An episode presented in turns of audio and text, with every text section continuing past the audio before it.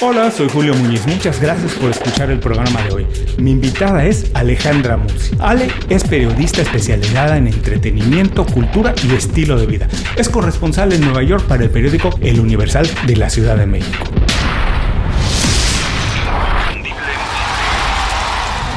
Esto es Inconfundiblemente. Aprende a ser tu mejor versión. Ale, bienvenida Inconfundiblemente. Muchas, de verdad, muchas gracias por hacer tiempo para platicar con nosotros, especialmente hoy. Ale, has hecho muchas cosas, has vivido en la Ciudad de México, en Madrid y en Nueva York, pero cuando la gente te pregunta a qué te dedicas, ¿cómo puedes explicarlo para que más personas lo entiendan? Pues bueno, primero que nada, gracias Julio, es un placer poder charlar contigo y, y llegar a tus oyentes. Y bueno, lo que yo siempre digo es que soy una apasionada del arte, de la cultura, del cine y de escribir.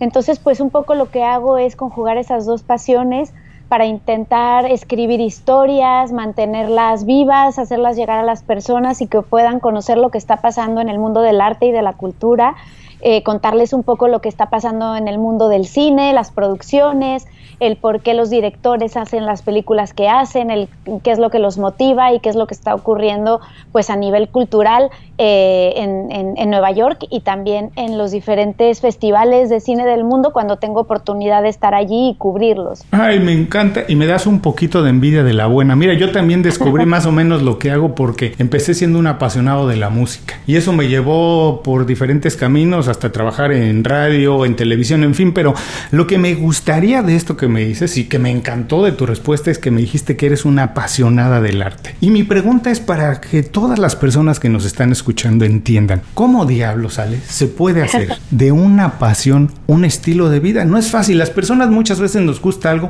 pero muchas veces no sabemos cómo hacer dinero y no cómo hacer dinero, cómo hacer un estilo de vida y vivir a partir de algo que nos apasiona. Pues sí, mira, desde que me contactaste, Julio, y me contaste un poco eh, de qué iba a ir la charla, estuve pensando mucho y un poco llegué a la conclusión de que eh, es algo tan fácil que parece tan complicado como seguir lo que realmente quieres hacer, pese a todas las voces que te rodean. Eh, no sé si te pasó a ti cuando eras joven y empezaste a, a pensar lo que querías hacer y a lo mejor no sé si tus papás te apoyaron desde siempre, pero cuando yo dije que quería ser escritora, porque realmente lo que a mí me gustaba era escribir, después me fui enamorando de, del cine y de otras formas de expresión, pero la mía era la escritura. Pues a mí lo que me decían es, bueno, pues hazlo de hobby, pero estudia administración de empresas y luego pues te puedes poner a escribir, ¿no? Y yo decía, no, no, es que yo quiero vivir de eso. Y, y un poco la, la sensación es que parecía que no iba a ser una carrera de la cual poder vivir, ¿no? Y, y sin embargo, creo que a lo largo de la vida lo que he descubierto es que si no vives de lo que te gusta, se vuelve, se vuelve muy difícil, pero además te vuelves poco exitoso porque no lo haces con ganas, no le inviertes todas las horas que quieres, no estás allí picando pala todo lo que necesitarías y entonces es una respuesta muy larga quizá, pero muy sencilla y creo que la única forma de conseguirlo es realmente haciendo de tu día a día y de tu vida lo que realmente quieres hacer, porque es donde vas a poner más esfuerzo, donde no te va a importar dar la milla extra, como decimos aquí, uh-huh. y donde vas a poder hacer estas famosas, el tipping point, que, que ves que es como una teoría mu- que hay acerca de que para que alguien se convierta en experto tiene que hacer miles de horas de eso que, que, que lo hace, ¿no? Que lo hace expert, que le da la expertise. ¿Cómo vas a llegar a ser ese experto en algo que no te gusta? Entonces, eh, creo que un poco eh, la respuesta es seguir realmente lo que te dice el instinto y no tener miedo y no escuchar a todas esas voces que nos rodean y que nos dicen que esas cosas que queremos hacer son imposibles. Es ser un poco idealista quizá y más en este tipo de carreras. No, completamente de acuerdo. Y como dices, ahora vamos a ir un poco, como decimos los mexicanos, desmenuzando esa respuesta porque hay muchos puntos en los cuales quiero ir un poquito más profundo, pero comparto contigo la idea de que tienes que hacer algo que te gusta mucho por el simple sentido hecho de que cuando haces algo que te gusta mucho, estás más dispuesto a invertir más horas en ello. Y la práctica es realmente lo que nos acaba haciendo expertos en algo, ¿no? Nada más eso es la práctica, como decías, ponerle las horas hasta llegar al punto de quiebre donde realmente ya te conviertes casi, casi en un experto o alguien que conoce muy bien eso. Pero me decías que empezaste con una pasión por querer escribir y a partir de ello fueron surgiendo otras cosas y ahora realmente creo que lo que llena más tu vida y donde te sientes muy plena es hablando de cine. ¿Cómo fue ese cambio? ¿Cómo fue darte cuenta que a lo mejor lo que había nacido como una pasión por escribir pudo transformarse en otra cosa? Que no dejaste, a lo mejor no, no cambió tu esencia, sino nada más tuviste que virar un poquito, cambiar un poquito la dirección, seguir sintiéndote bien, pero llevarlo en otra dirección. ¿Cómo fue ese momento? Y si nos puedes dar un par de consejos de cómo podemos hacerlo, porque encontrar la, la verdadera vocación muchas veces nos toma dos o tres intentos. ¿Cómo fue ese momento, Ale? Claro, Julio, pues mira, yo creo que fue una mezcla de afortunadas coincidencias, pero de buscarlas también, porque eh, eh, me empecé a estudiar comunicación en la Universidad Iberoamericana y, y estando en la carrera estaba estudiando la, la especialidad de periodismo y, y empecé a trabajar también a la vez en Editorial Televisa, en las revistas, que me encantaba la idea porque pues era escribir, ¿no? De espectáculos y de entretenimiento, pero era escribir. Cuando todavía las revistas eran importantes y nos gustaba tocar el papel y lo necesitábamos, ¿no? Era como una época dorada para hacerlo. Y estando allí eh, empecé pues a estar mucho más en contacto con los creadores y con la gente que hace cine.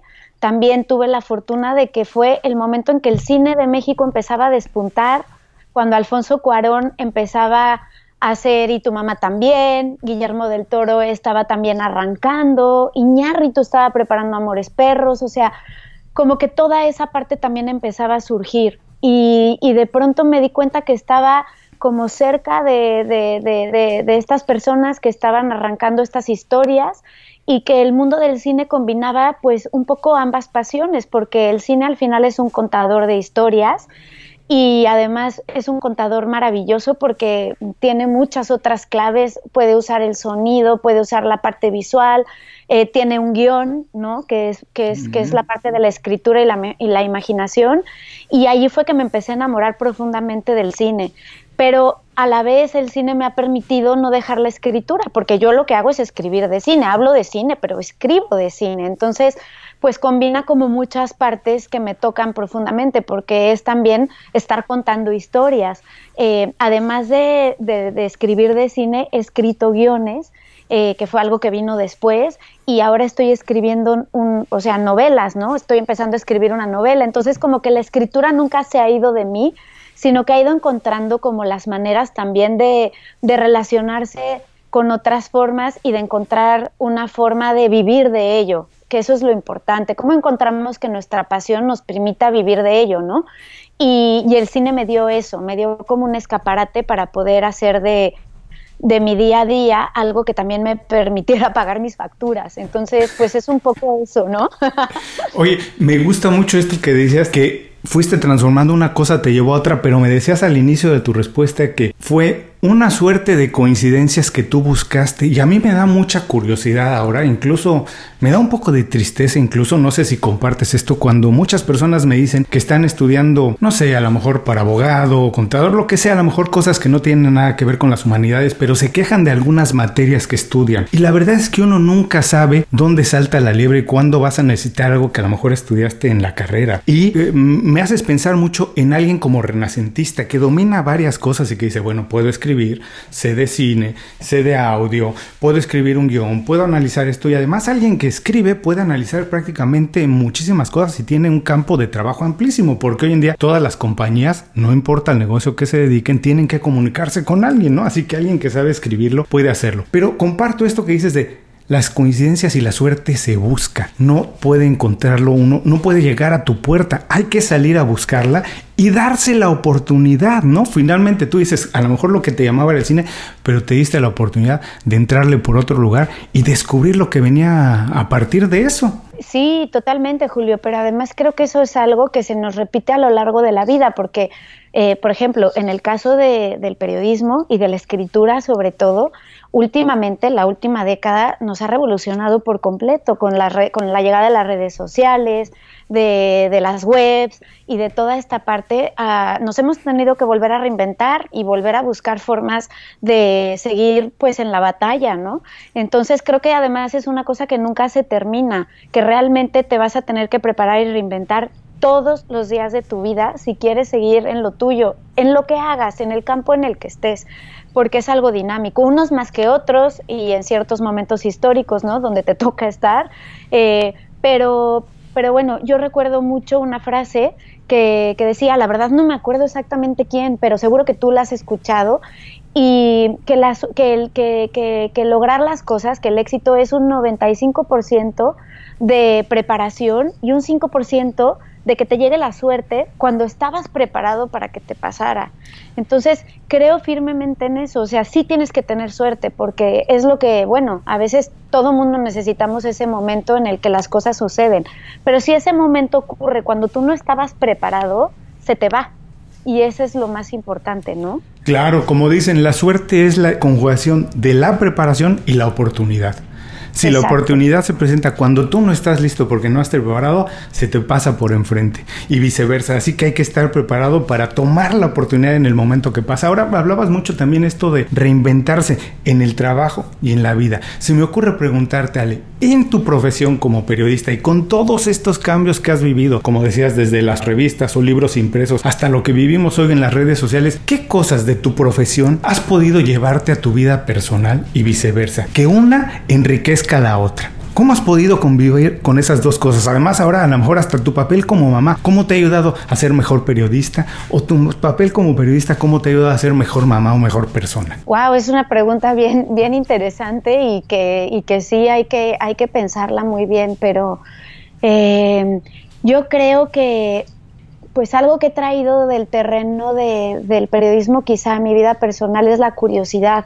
Mm. Por hacer las cosas y por aprender y, y también por, por arriesgar, ¿no? Como que a veces eh, el periodismo te exige mucho eh, arriesgarte, ¿no? Tocar puertas, eh, que no te dé miedo buscar opciones, porque bueno, ¿qué hace un periodista? Busca fuentes, ¿no? Quiere saber qué pasó, eh, quiere saber cómo se hizo una peli, pues tienes que conseguir a alguien que te cuente cómo se hizo la peli.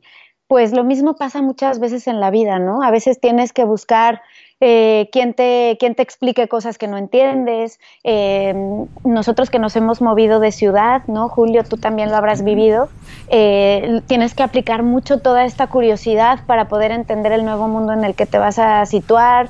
Para también tienes que, que como, de, como dicen, lanzarte a veces a la, a la piscina, ¿no? Echarte el clavado. Para, para descubrir nuevas cosas, tocar muchas puertas nuevas que no conocías, y yo creo que un poco esa parte de curiosidad, de querer entender, de, de tocar, de saber tocar algunas puertas, de, de no tener vergüenza. O sea, a mí muchas veces mis amigas me dicen que, que les doy vergüenza ajena porque, porque no, no, no tengo pena alguna en ir a preguntarle al señor del restaurante alguna cosa o decirle que se parece a tal actor, que si nunca se lo han dicho, cosas así. Y, y, y me dicen, es que de verdad no hueles la vergüenza. Y, y bueno, quizás ese arrojo que tienes, ¿no? De, de, de, de, de que no te da miedo hacer la pregunta. Quizá un poco eso es algo que he podido traer al terreno de mi vida personal. Y por otro lado, eh, cuanto más humana me he hecho, el tener hijas, el, el, el tener el reto de construir una familia, eh, el pasar también por batallas personales, te ayudan a entender más a las personas con las que luego hablas o, no sé, por ejemplo, yo intento humanizar mucho a los, a los, a las estrellas que de pronto puedes tener enfrente de ti y entrevistar, porque como que siempre las vemos con esta con, con el filtro de la gran pantalla y parecen tan, tan ajenas, tan lejanas, tan perfectas, tan de otro planeta, y de pronto las tienes enfrente de ti y te das cuenta que traen las, las ojeras, que les han puesto un montón de maquillaje para que no se note que, que durmieron muy poco la noche anterior, que a lo mejor eh, pues estaban de fiesta y al día siguiente no querían estar ahí sentados contigo, o que puedes darte cuenta que si están orgullosos o no del proyecto del que te están hablando y, y como que poder tú también entender que son seres humanos, que tienen familias a las que a lo mejor no han visto en muchos meses, que igual le han salido en los tabloides últimamente con, con muchos escándalos, que son inseguros, que pueden tener también muchos problemas o agobios o inseguridades y demás, también te ayuda como a poder acercarte a ellos desde otra posición, ¿no? Me identifico con dos cosas, mira, y me voy a permitir contar dos rápidas anécdotas porque seguramente todo esto que nos contaste, lo que diga, le va a enriquecer mucho a la audiencia. La gente que lleva tiempo escuchando el programa sabe que yo he trabajado durante mucho tiempo en la industria de la música y antes trabajé eh, para Vans, la marca de zapatos, tenis, de expertos y líderes en deportes extremos. Trabajar en Vans, ¿sabes qué me enseñó? Que me pude llevar a la vida esta idea que decías de ser curioso y de lanzarte a la piscina, porque fíjate lo, lo curioso de esto, el surfer no sabe con qué se va a enfrentar nunca, no sabe qué tamaño es la ola, no sabe para dónde va a romper, tiene una idea y confía en que la preparación que lleva de años le va a dar la habilidad para en el momento de estar ahí decidir correctamente y salir bien librado. Y eso casi casi lo tenemos que hacer todos en la vida. Hay que echarse a la piscina cuando ya más o menos sabes nadar, porque una vez que estás nadando ya que importa lo hondo que esté, ¿no? Pero hay que atreverse, como tú dices, hay que lanzarse a la piscina. Y lo otro, exactamente igual, trabajando tú con estrellas del cine y yo trabajando muchos años con músicos, me he dado cuenta, el músico es muy perfeccionista y el músico siempre... Es muy difícil para ellos decir cuando una canción está terminada, porque siempre hay espacio para hacerle algo. En la edición, en la mezcla, le puede cambiar un poquito y siempre quiere hacerla mejor. Y hay un momento en el que tiene que dejarla y tiene que lanzar la canción y ya no es dueño de ella. La gente hace de ella lo que quiera. Y eso es también lo que tenemos que hacer nosotros en la vida y en el trabajo. Es siempre hay espacio para crecer un poco más, pero hay momento en el que ya tienes que dejar y dices, dejo esto porque si no se te puede ir la vida en querer mejorar algo. La perfección es imposible alcanzarla, hay que lanzarnos y efectivamente comparto contigo eso.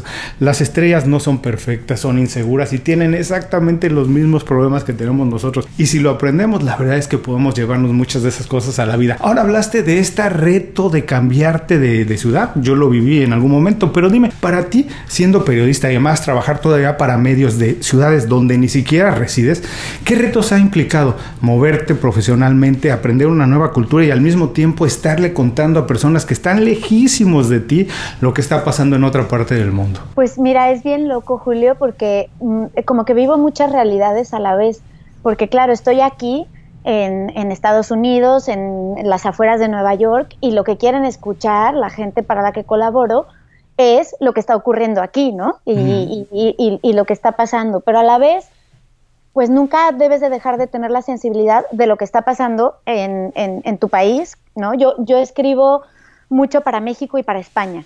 Entonces, pues tienes que tener como también la sensibilidad de, de, de sentir qué es lo que les interesa escuchar y qué es lo que pueden estar buscando que les cuentes desde aquí, ¿no? Lo que puede ser interesante y, y cómo está la sociedad y en qué punto está y qué está viviendo. Entonces, pues la verdad es que yo lo que hago es estar conectada pues a los tres países con las noticias, con los diarios, con los twitters, con, con la gente que me rodea. Eh, algo muy bonito también de, de la profesión a lo largo del tiempo, y me imagino que coincidirás conmigo, Julio, es de la gente que te rodeas, porque pues empieza a ser tu tribu, ¿no?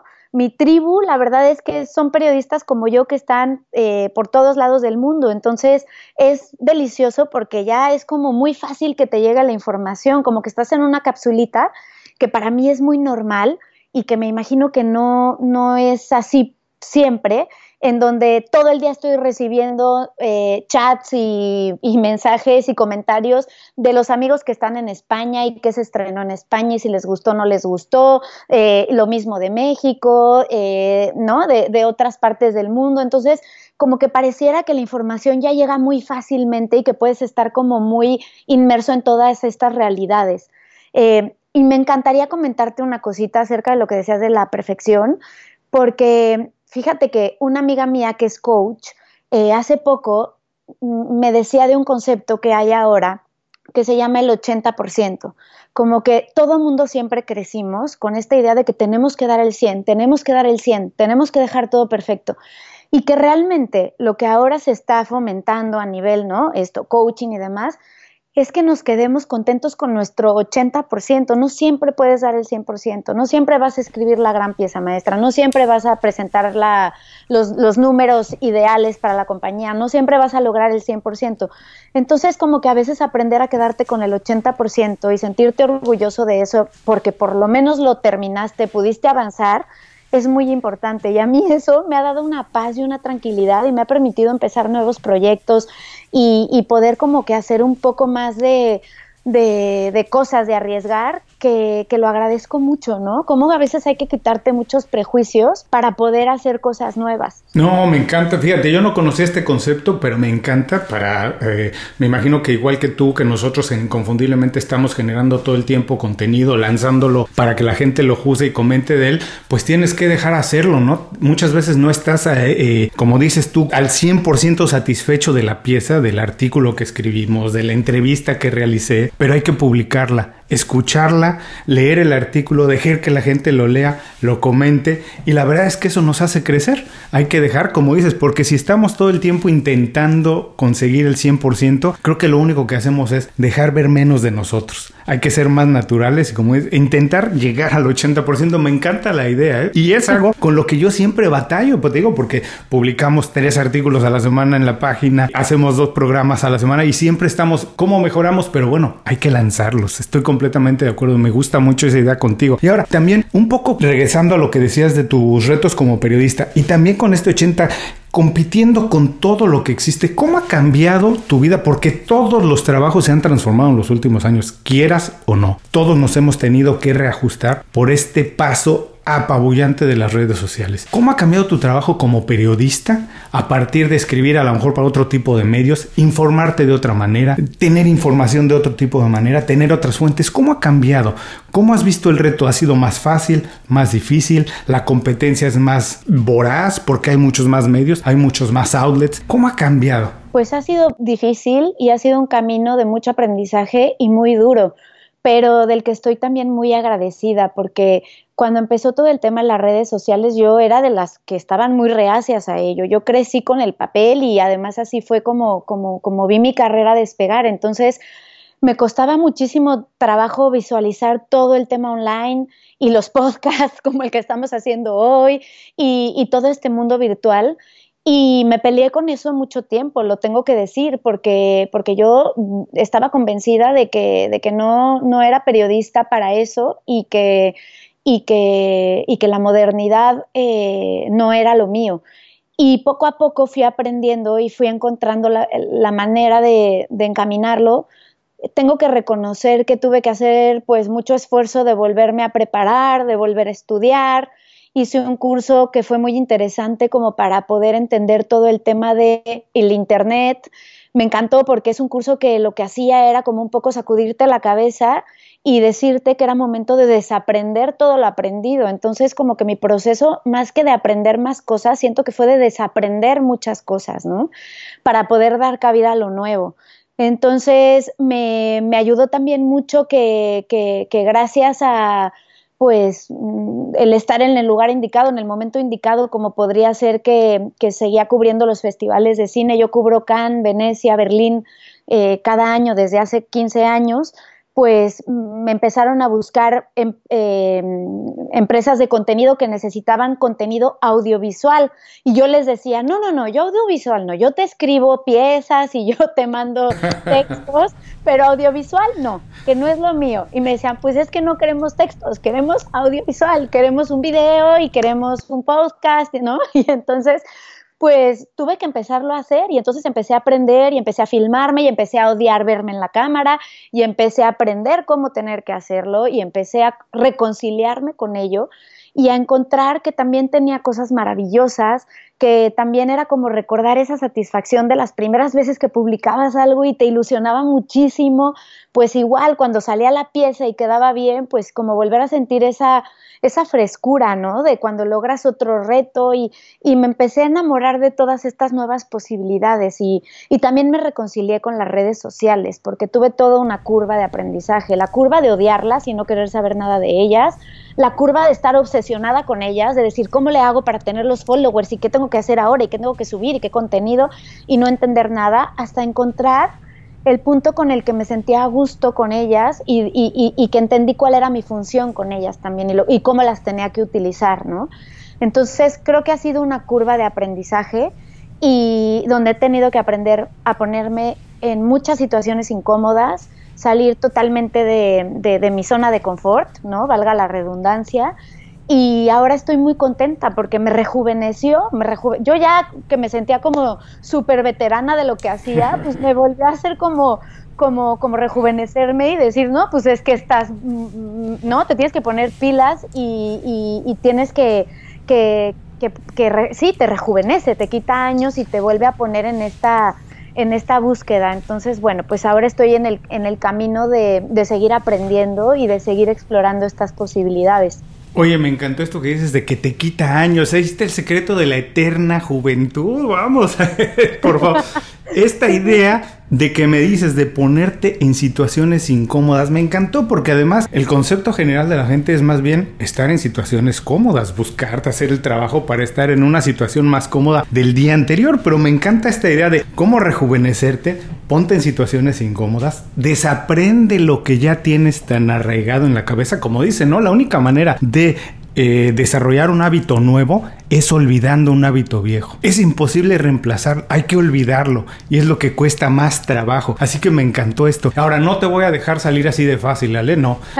Ya que te tengo en la esquina, como en el box, te voy a decir, a ver, para las personas que nos están escuchando, que están interesadas a lo mejor en el periodismo, que les ha pasado por enfrente la idea de tal vez intentarlo, o no necesariamente, hay personas que son expertas en su campo y que a lo mejor están pensando la idea de empezar un blog, de empezar una página, un canal de YouTube, algo. ¿Qué nos puedes decir? ¿Qué oportunidades ves para alguien que nunca lo ha hecho? Y si nos puedes dar dos o tres pequeños tips de cosas que deberían de empezar a ver, leer, poner atención, ¿cómo pueden empezar a empaparse de ese nuevo mundo? Dos o tres pequeñas ideas y qué oportunidades ves a partir de todo lo que tú desaprendiste y estás haciendo ahora. Claro, pues mira, la principal es que ahora ellos son los dueños de sus contenidos y que, y que pueden hacer lo que quieran cuando quieran. Cuando yo empecé, dependía cien por ciento de que un medio te contratara. Era la única voz que ibas a tener, la que era tu medio. Y ahora te puedes crear un blog y lanzarlo al mundo. Y claro, conseguir los seguidores tiene mucho, mucho trabajo y, y no es fácil, pero puedes tener tu voz de inmediato. ¿Qué es lo que les aconsejaría? Que se pongan a darle. Esto es práctica y práctica y trabajo puro. Eh, y es verdad que la inspiración no te llega de la nada, que las musas llegan trabajando y llegan con los dedos en las teclas, y hay que ponerse a escribir, hay que ponerse a inventar, hay que ponerse a, a leer, hay que, hay que meterle muchas horas y hay que no tener miedo a compartir. A mí me encanta lo que los directores siempre dicen de las películas, porque creo que se parece mucho pues a cualquier creación, ¿no? Y, y ellos dicen que, claro, el cine si no se ve no tiene ningún sentido, o sea, los directores no crean películas para que las vean ellos en su casa sentados en sus sillones, las crean para que las vean las audiencias y que se rían o que se asusten o que lloren o se enfaden o lo que sea, ¿no? Pero si no hay un, un, un, un público que te retroalimente y que, y que lo lea, pues como que se queda un poco el diálogo vacío. Entonces un poco lo que yo también les diría es no tengan miedo a exponer los trabajos. Es verdad que a veces eh, también lo mismo del anonimato y de la, de la inmediatez de las respuestas que, que tenemos ahora con las redes pueden ser muy crueles, pero creo que si uno está tranquilo y la sabe manejar, el poder tener este feedback también es súper importante. O sea, yo me acuerdo que cuando nosotros publicábamos hace quince años o veinte años un artículo que habías invertido muchas horas en hacerlo y, y bueno, te sentías medianamente orgulloso de él, pues de pronto se publicaba y no volvías a saber nada. No sabías quién lo había leído, si había gustado, si no había gustado, como que era algo que lanzabas hacia la vida y ya. Qué maravilla ahora que puedes tener un feedback, que puedes saber si gustó, si no gustó, qué molestó, qué no molestó y tomar todas esas reacciones para, para tu siguiente creación y poderla mejorar y ver qué teclas están tocando. En fin, mi mayor consejo es pónganse a trabajar y compartan, no tengan miedo a compartirlo, porque también eso es muy valioso hoy en día y es muy importante. Eh, creo que sería lo más como básico. Visita inconfundiblemente punto com. Descarga nuestras herramientas y aprende a ser tu mejor versión. Gracias por seguir con nosotros. Estoy platicando con Alejandra Murcia. Ale, estamos entrando a la segunda parte de la entrevista. Ha sido muy divertida, muy enriquecedora. La quiero oír varias veces esta entrevista que estamos haciendo porque además comparto muchas cosas. Creo que hemos tenido más o menos caminos paralelos en lo que hacemos, así que quiero escucharla porque seguramente voy a aprender mucho más de ello. Por lo pronto, regresar al concepto del ochenta por ciento me encantó, pero lo que queremos hacer ahora es compartir también contigo algunos truquitos, secretos, herramientas que hayas usado para alcanzar las metas que te has puesto durante tu trayectoria. Y lo primero que se me ocurre preguntarte es decirte, todo este trabajo, desde que empezaste hasta ahora, ¿lo has hecho sola? ¿Ha sido el trabajo de una sola persona? ¿O has tenido a tu lado algún mentor, alguien que haya sido como una guía, alguien que te haya inspirado, algo así como, digamos, alguien que quisieras llegar a ser como? ¿Ha habido esa figura en tu trabajo? Ay, por supuesto, por supuesto que sí, pero yo creo que desde mi casa, la verdad, desde, desde mi abuelo, que fue un, un inmigrante que llegó sin nada y tuvo como que hacerse a sí mismo. Entonces, cada vez que algo se me complicaba en el camino, yo decía, pero si este hombre pudo venir con una cajita de cartón, sin nada, sin conocer a dónde iba, y al final, pues aquí estamos todos, ¿no? Eh, y logró salir adelante, ¿cómo yo no voy a lograr hacerlo? Entonces, como que para mí esa fue una, una inspiración muy grande. Además, pues fueron muchas cosas que él no pudo conseguir porque no tenía la educación que hubiera querido y, y, y porque las circunstancias pues lo pusieron en otro momento de la vida y de la historia y demás, que yo también me sentía como con, con una consigna, no sé, moral de, de yo que estaba en una, en una situación diferente, pues entonces Eh, poder apostar y luchar por lo que quería. Entonces, para mí ese fue como el primer gran impulso.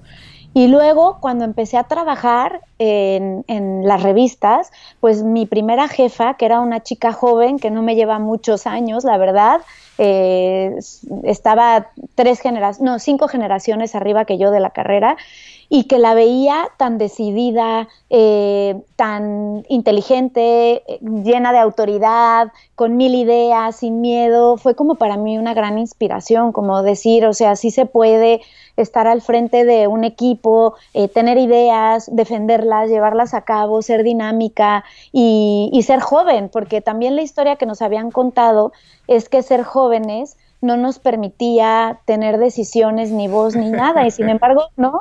Este, como que tienes que tener canitas y tener eh, muchos años de experiencia para que la gente te escuche, y de pronto ver a una, una persona que consideraba joven cerca de, cerca de mí, pero además con poder y con, y con capacidad de decisión, para mí fue súper inspirador, y, y la sigo admirando hasta el día de hoy, la verdad, y también después han habido muchos maestros a lo largo de la vida.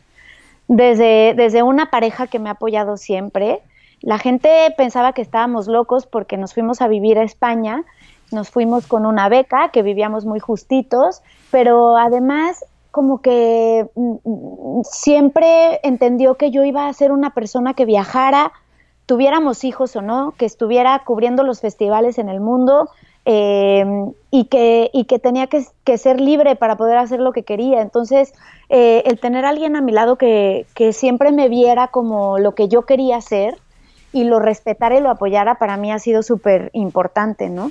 Y, en fin, como esas, muchas más imágenes. Periodistas a los que admiro profundamente, colegas que me encanta cómo escriben, que, que han sido también eh, figuras a seguir. Y yo creo que todos tenemos grandes maestros y que además es muy importante estar siempre agradecidos y tener la humildad de reconocer todo lo que podemos seguir aprendiéndoles, ¿no? Uy. Y también de los que vienen, que esa es otra, Julio. O sea, yo ahora de los que aprendo muchísimo es de los que vienen detrás de mí. O sea, veo a mis colegas eh, más jovencitos que yo ahora, porque ahora yo soy de las veteranas de los festivales, ¿no? Cuando yo empecé era de las, era de las chavitas y ahora yo soy las que a la, a la que dicen, mira, esta lleva no sé cuántos años viniendo, ¿no? No. Es, y, y claro, y ahora yo los veo y digo, wow, es que son impresionantes. Sacan el, el sacan el El, el teléfono y en dos minutos se montan una cápsula, graban, hacen un podcast, suben a Twitter, ¿no? Y digo, wow, pues es que a estos chavos hay que aprenderles, ¿no? ¿Cómo, claro. ¿Cómo logran tener todo esto y hacerlo tan bien? Mira, hay un libro que me encanta, no sé si lo conozcas, se llama Wisdom at Work, es de Chip Conley. Chip Conley tenía una compañía de hoteles boutique, la más exitosa en Estados Unidos. Y cuando cumplió más de cincuenta y dos, cincuenta y tres años, que él después de ser el hombre muy exitoso, porque su negocio era muy exitoso, un día recibe una llamada de una compañía que él no tenía ni idea a lo que se dedicaban, y era Airbnb. Y querían contratarlo como consultor. Él no tenía idea nada de lo que tenía que ver con la tecnología, nada, absolutamente nada. No sabía lo que era Uber, nada. Pero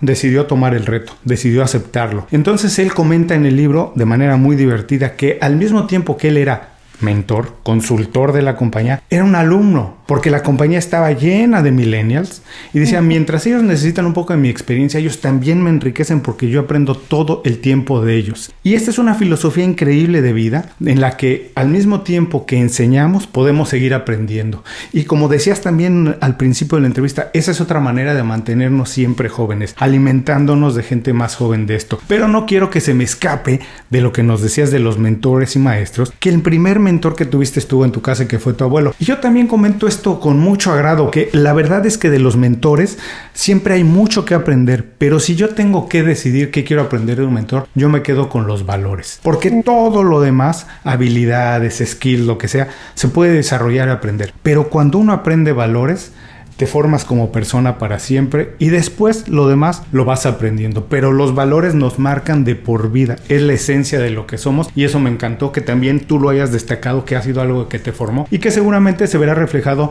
en todo el trabajo que has hecho y en el que seguirás haciendo. Ay, pues gracias, Julio. Ahora rápidamente me gusta preguntarte, porque un periodista tiene un trabajo un poco raro, no tiene los horarios que tiene todo el mundo, viaja mucho, está trabajando a deshoras de la noche o muy de, de, de, temprano en la mañana, tiene entre entrevistas para programas en otro lugar del mundo, en otro continente. Pregunta, ¿tú tienes alguna rutina? ¿Has logrado desarrollar alguna rutina? Porque muchas veces el éxito depende más de nuestros hábitos que de las capacidades que tengamos. ¿Tienes una rutina, Ale, de cómo llevas al día tu trabajo? Y si más o menos puedes compartirnos dos o tres secretos de cómo organizas tu día para hacerlo un día productivo, pero también un día lleno de bienestar. Totalmente, Julio, es importantísimo, y la verdad es que yo sí divido un poco mi rutina pre-hijos y mi rutina post-hijos, y tengo que decir que a mí los hijos me trajeron mucho orden, porque yo era pues como una bohemia empedernida en el sentido de que me gustaba escribir a la una, dos de la mañana, tres de la mañana, y al día siguiente levantarme tardísimo, y era un caos. O sea, como que los, los hijos te traen también mucha rutina y disciplina, y me he dado cuenta de cómo también ha, y, o sea, eso ha... se ha, ha repercutido en la calidad de vida y de trabajo, porque ahora mi rutina pues es despertarme muy temprano, eh, encaminar a las niñas, ¿no? En este momento que estamos viviendo, pues más que nunca, ¿no? Es importante encaminarlas, pero después a las diez de la mañana yo me pongo a escribir, sí o sí, de diez a doce de la mañana es mi momento de escritura.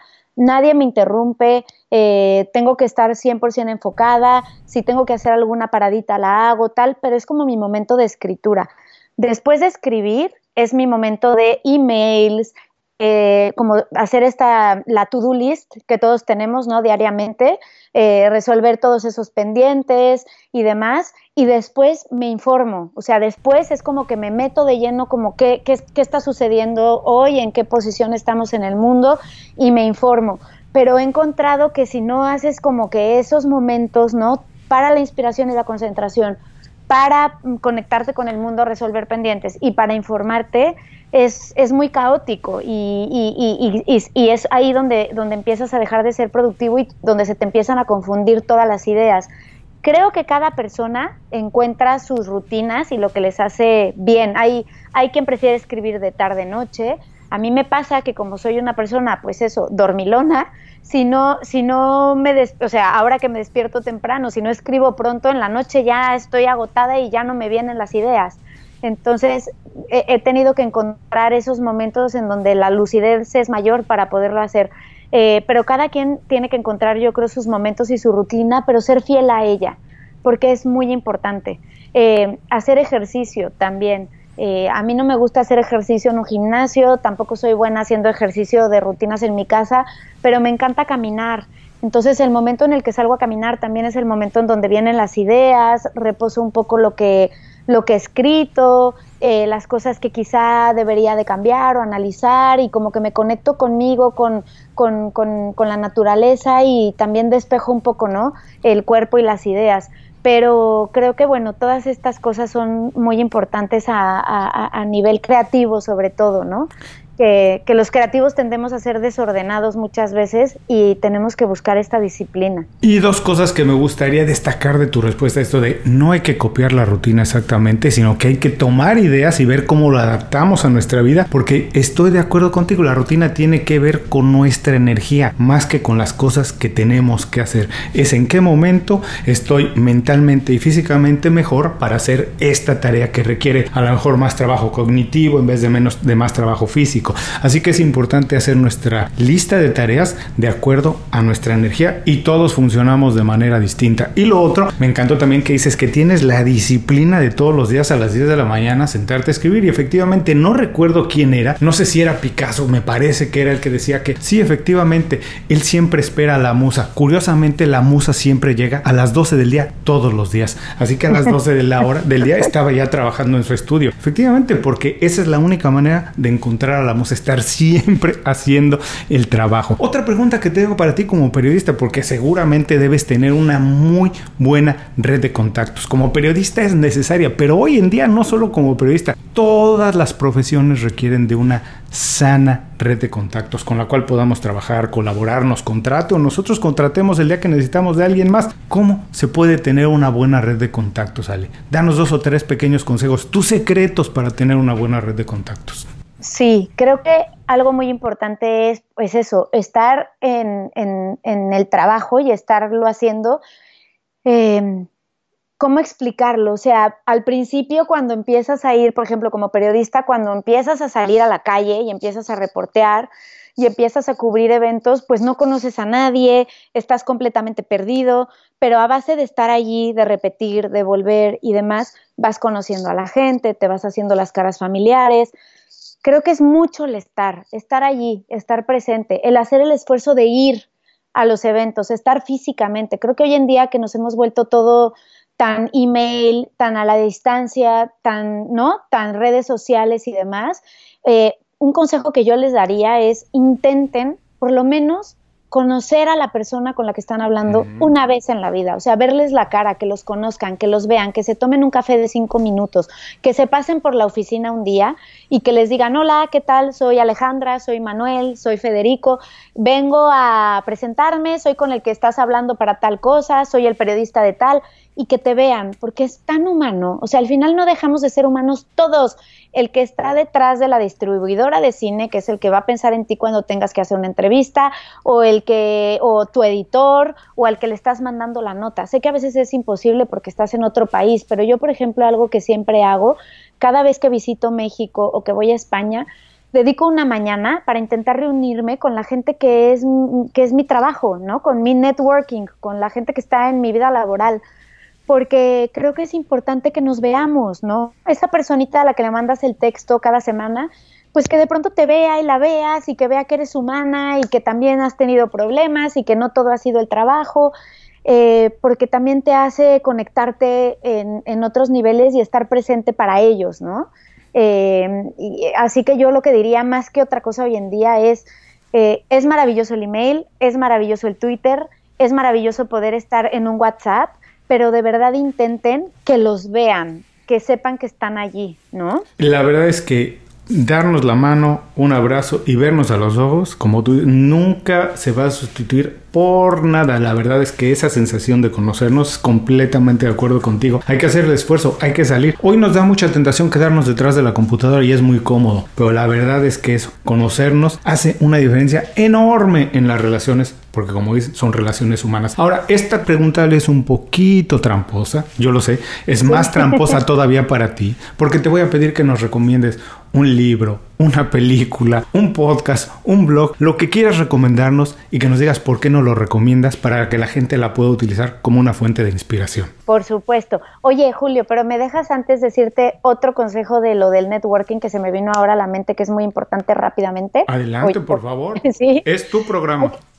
No, hay que ser buen colega. También eso es fundamental, porque si tú quieres que la otra persona en algún momento te mande un contacto, te ayude, como decimos, ¿no? Te pase, te pase alguna buena fuente, tú también tienes que ser generoso siempre, siempre, y además sin esperar nada a cambio, porque así se van construyendo las relaciones realmente profundas y como la red de apoyo, ¿no? Entre periodistas a veces es bien difícil porque competimos todos para diferentes medios y entonces esa palabra competencia parece que nos aleja. Pero si yo te contara cómo nos ayudamos los periodistas cuando estamos cubriendo festivales, incluso para, ¿no?, medios muy parecidos, pues quizá nuestros editores a veces se llevarían las manos en la cabeza, pero realmente yo no sé qué haría sin esa red de apoyo que me ha permitido estar en treinta lugares a la vez cuando somos una sola persona con muy pocos recursos. Lo que te lo permite es eso, los buenos colegas. Entonces siempre hay que ser un buen colega. Y el, Nada secre- más. el secreto es, como dijiste, hay que ser generoso. Hay que ser generoso, totalmente. Y yendo a la pregunta tramposa, así gané tiempo para pensar un poquito también. Resultaste más tramposa que yo. Sí, sí, sí, nunca se sabe, nunca se sabe, Julio. Este, pues mira, el libro, mmm, el que estoy leyendo ahora me tiene muy divertida y entretenida. Es de Valeria Luiselli, se llama La historia de mis dientes. Y la verdad es que me gusta porque me río mucho, tiene una agilidad a la, en la forma de escribir, el personaje es muy simpático, muy divertido y entonces lo estoy gozando porque en este mundo en el que estamos, que siempre leemos cosas tan complicadas, ¿no? Eh, violencia, oscuridad, etcétera, pues leer un libro que, que tiene corazón, que es divertido y que es ameno, pues me da la vida. Entonces, pues ese recomendaría yo. Además, es una joven escritora que está haciendo, bueno, está logrando eh, destacar muchísimo a nivel mundial y creo que está, está padre que la conozcan y que, y que se acerquen a ella si es que no la, la han leído ya, ¿no? Eh, Y bueno, película, es lo más difícil para mí siempre decir película porque me encantan muchísimas, entonces pues generalmente recomiendo la que he visto más recientemente y me ha impactado y, y es Parasite, que bueno, la habrán visto por todos lados, pero para mí fue una película muy importante porque la primera vez que la vimos fue en Cannes. Eh, fue la fue la premier mundial de la película, nadie la había visto antes y de pronto pues eh, eh, tuve la fortuna de estar en esa sala con, con los demás periodistas que salíamos acudidos por primera vez de la historia, que, que, que nos revolucionó la cabeza, que estuvimos hablando de ella durante días y días y días y, y que después ver el camino que tuvo durante el año, que llegó hasta los Oscar, que arrasó en taquilla, que tumbó paradigmas acerca del cine de arte, no puede ser un cine para el público, esta película logra conquistar ambas partes y todo lo que ha generado, pues me parece que es como la película que tengo que recomendar, ¿no? Aunque la hayan escuchado mucho quizá últimamente, pues me, me quedo con Parasite eh, en este año. Y, y podcast, bueno, obviamente tengo que recomendar el tuyo, Julio. Uy, gracias por, por las flores, gracias. Por supuesto. Y, y también me encanta uno que, que seguro lo han visto por allí, no sé si, si, si, si lo tendrán registrado, que se llama Masterclass. Es, es muy comercial, pero a mí me ha encantado porque, bueno, a mí que me gusta escribir, yo me, me he enganchado a todas las clases, las, las clases que están dando eh, personas como Margaret Atwood, eh, en fin, eh, tienes acceso desde a una Ana Wintour hasta a estos escritores maravillosos y la verdad es que es delicioso poderlos escuchar, sí sientes que te están hablando a ti eh, y como que también eso, los, los haces humanos, ¿no? Porque te cuentan cómo empezaron, cómo nadie creía en ellos, la cantidad de páginas que tuvieron que romper y tirar, eh, y eso te ayuda mucho. Siento que te ayuda a lo que hablábamos, ¿no? De a veces sentir que, bueno, con que, con que logremos hacer algo, concretarlo, ya estamos del otro lado, que, que el ochenta por ciento a veces está bien y que, y que también hasta las personas que, que más admiramos son personas pues muy humanas como tú y con grandes fracasos y con y con un con este camino hacia el éxito que nunca es recto, sino que son como muchos i- idas y idas y venidas y subidas y bajadas y eso reconforta. Así que pues se los recomiendo también. Lo tengo en mi lista de cosas que quiero ver. Lo tengo ahí porque me ha aparecido muchas veces sugerido. Nunca lo he visto, pero lo tengo que hacer. Está en mi lista ahora de, de, de las cosas que tengo que hacer. Se me antoja muchísimo lo de Masterclass. Y para todas las personas que están manejando, haciendo ejercicio o que están llegando al trabajo, que están en el transporte público y no pueden tomar nota ahora de las recomendaciones de Ale, no se preocupen, los tenemos cubiertos. Regresen un poquito más tarde las notas del programa y encontrarán las ligas directas a esto. Ale, por último, por favor, te voy a pedir que nos des un buen consejo con el cual se quede la gente para el resto del día, y también nos digas cómo podemos saber más de tu trabajo, ver tu trabajo e incluso si alguien quiere ponerse en contacto contigo. Claro que sí, Julio. Pues mira, desde, desde la humildad, ¿no?, de alguien que sigue buscando eh, reinventarse cada día y poder seguir encontrando las cosas que le apasionen, creo que el mejor consejo que les puedo dar es que no dejen de buscar lo que les gusta, que no tengan miedo y que nunca es tarde. Sobre todo eso, nunca es tarde. Si, en, si dirigiste tu vida hacia un punto que no era el que querías, nunca es tarde para cambiarlo. Si estás haciendo algo que no te llena, nunca es tarde para empezar a hacer las cosas que sí. Eh, no hay que tener miedo, o si se tiene el miedo, hay que verlo a los ojos y hay que darle la vuelta. Pero lo que no se vale es quedarnos en un punto en el que no somos felices. Eh, tenemos poco tiempo, se va rápido, ¿no? Como que yo siento que cada día la vida se nos va más rápido. Hay que, hay que aprovecharla, hay que abrazarla y hay que asumir los retos, porque eso, eso es lo que nos da la felicidad. Y por favor, ¿cómo podemos saber más de tu trabajo? Ay, pues mira, los invito a visitar mi web, es alejandra musi punto com. Y ah, que ya un amigo me dijo que web es de abuelita, que diga sitio. Entonces, bueno, a mi sitio, alejandra musi punto com. En Instagram estoy como Un Mundo de Cine, en Twitter como Alejandra Musi y en Facebook, en Facebook como Alejandra Musi también tengo mi página. Y bueno, ahí me encantará escucharlos y, y que me comenten también y, y, y estar en contacto. Ale, muchísimas gracias por dedicarnos tiempo, compartir con nosotros todas estas experiencias, secretos, ideas. De verdad, te mando un abrazo muy grande hasta Nueva York. Espero pronto verte ya sea en Nueva York, en Ciudad de México o aquí en Miami. Y contigo lo que me gusta era tomarme es un tequila y seguir platicando de esto y de la vida. Tequila aceptado, Julio. Yo también. Esperemos poderlo hacer pronto. Muchísimas gracias a ti. Lo disfruté de verdad. Y a todos los que nos escuchan, con esto terminamos la entrevista con Alejandra Musi. Les recuerdo que todos sus consejos, así como sus recomendaciones y los datos para encontrar su trabajo y ponerse en contacto con ella, estarán en las notas de este programa. Antes de cerrar el programa, quiero pedirte dos favores. Primero, si algo te pareció interesante o motivador y conoces a alguien que se pueda beneficiar con esa información, comparte el programa con ellos. Eso nos ayuda a todos. A ti por fortalecer tu red de contactos, a ellos por recibir información útil y a mí porque más personas conocen Inconfundiblemente. Segundo, suscribiéndote a nuestro boletín para recibir de manera gratuita información, recursos, consejos e inspiración para impulsar tu desarrollo profesional o crecer tu negocio. Recuerda que lo que importa no es tener un trabajo o un negocio que te dé para vivir, sino un estilo de vida donde crezca lo mejor de ti.